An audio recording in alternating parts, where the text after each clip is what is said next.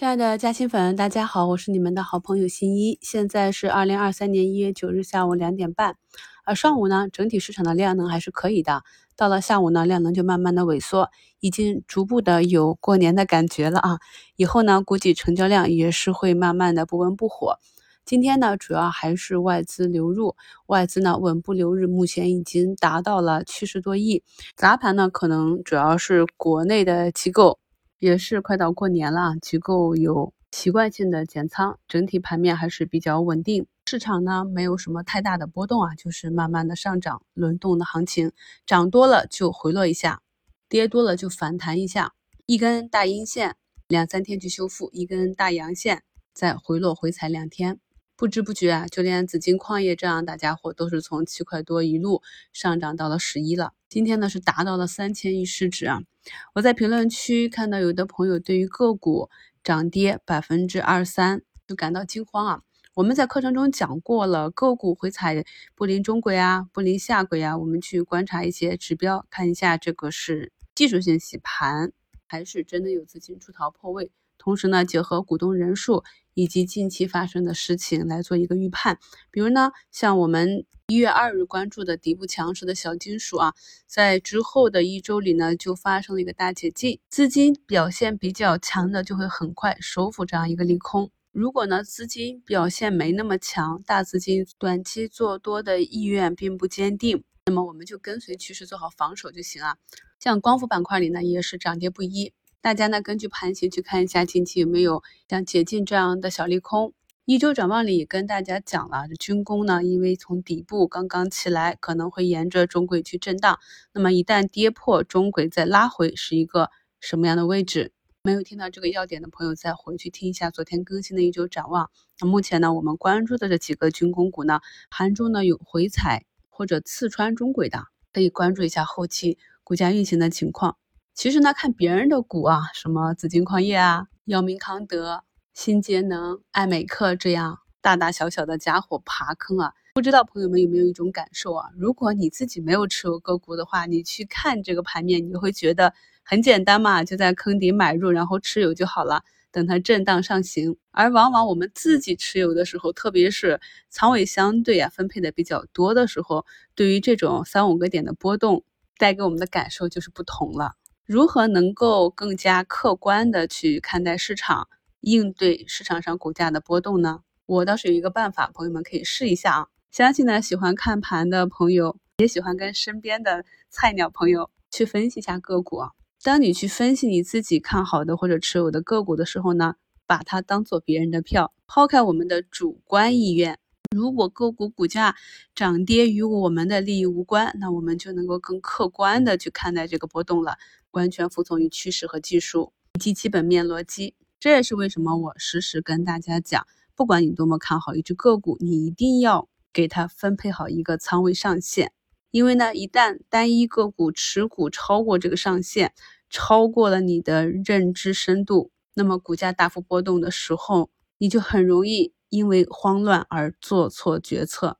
我把这种方法呢叫做局外人思考，朋友们呢也可以试一下。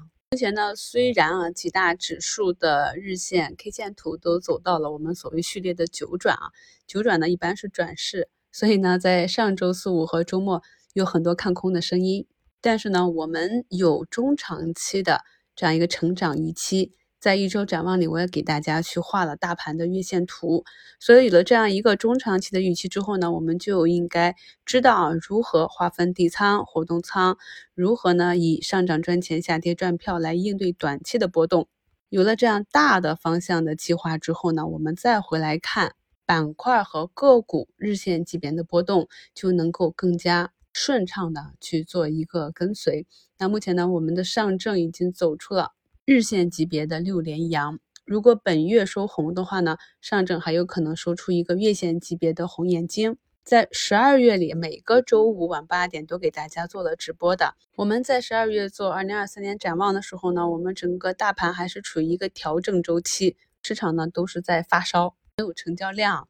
但是我也把小概率事件给大家揪出来看了，我们也曾发生过在春节前上涨。春节回来继续上涨这样的行情，那目前来看呢，我们的春节行情是比较强势。至于能不能够延续到春节前，或者持续到春节后，短期呢，我们要根据趋势走一步看一步。至少截止到现在两点五十，盘面上还看不出有需要大幅减仓的明显迹象。明天呢，我们的上证指数就要去攻击布林上轨了，到时候再看一下力度。今天呢，这样一也是再次。缩量刺穿了中轨，那以前呢调整的时候也有发生过刺穿中轨的情况。像这种小盘股，在缩量刺穿关键点位之后呢，可以再观察几天，看一下后期的修复情况。我们跟踪个股的时候，重点呢还是去选择股价仍然在底部，然后有放量异动叠加业绩预增的逻辑。我看有的朋友在评论区留言说：“老师涨起来了，能不能追呀？”那买点呢？还是你在盘前要有计划，从竞价去判断强弱，去判断是不是开盘微微的高开能够直接上，还是呢开盘下杀可以带均线捞？这些呢每天早评里啊，如何去根据竞价的情况判断个股的走势，我都是有跟大家讲过的。除了盘前的一个预判。早盘的低吸机会，再就是尾盘啊，等到尾盘冲高回落之后，再去寻找低吸的机会。什么样的图形比较容易产生反包？我们在过去的课程中也是反复的在讲，盘中追高是不可取的。先不说很多个股呢都是冲高回落，还有的呢就是啊一阳一阴反复的矩阵，比如说小医美、澳元美股啊，一个大阴线接一个大阳线。美股那边。新东方又创了短期的新高，我们这边全通教育在调整两天之后又走出一个反包阳线。不管是中长线趋势股还是短线的热点题材，我反复强调，买点呢都是在低吸点。